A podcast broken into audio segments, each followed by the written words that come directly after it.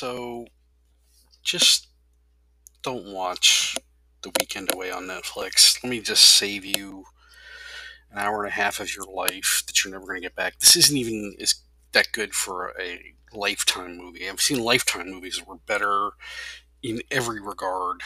The the mystery's not good, the acting's not good. It's just is so not good. The only thing that's good about it is apparently it's filmed in Croatia, which was gorgeous. The scenery's gorgeous. And actually the production values are pretty good. But beyond that, it's not a good movie in any way, shape, or form.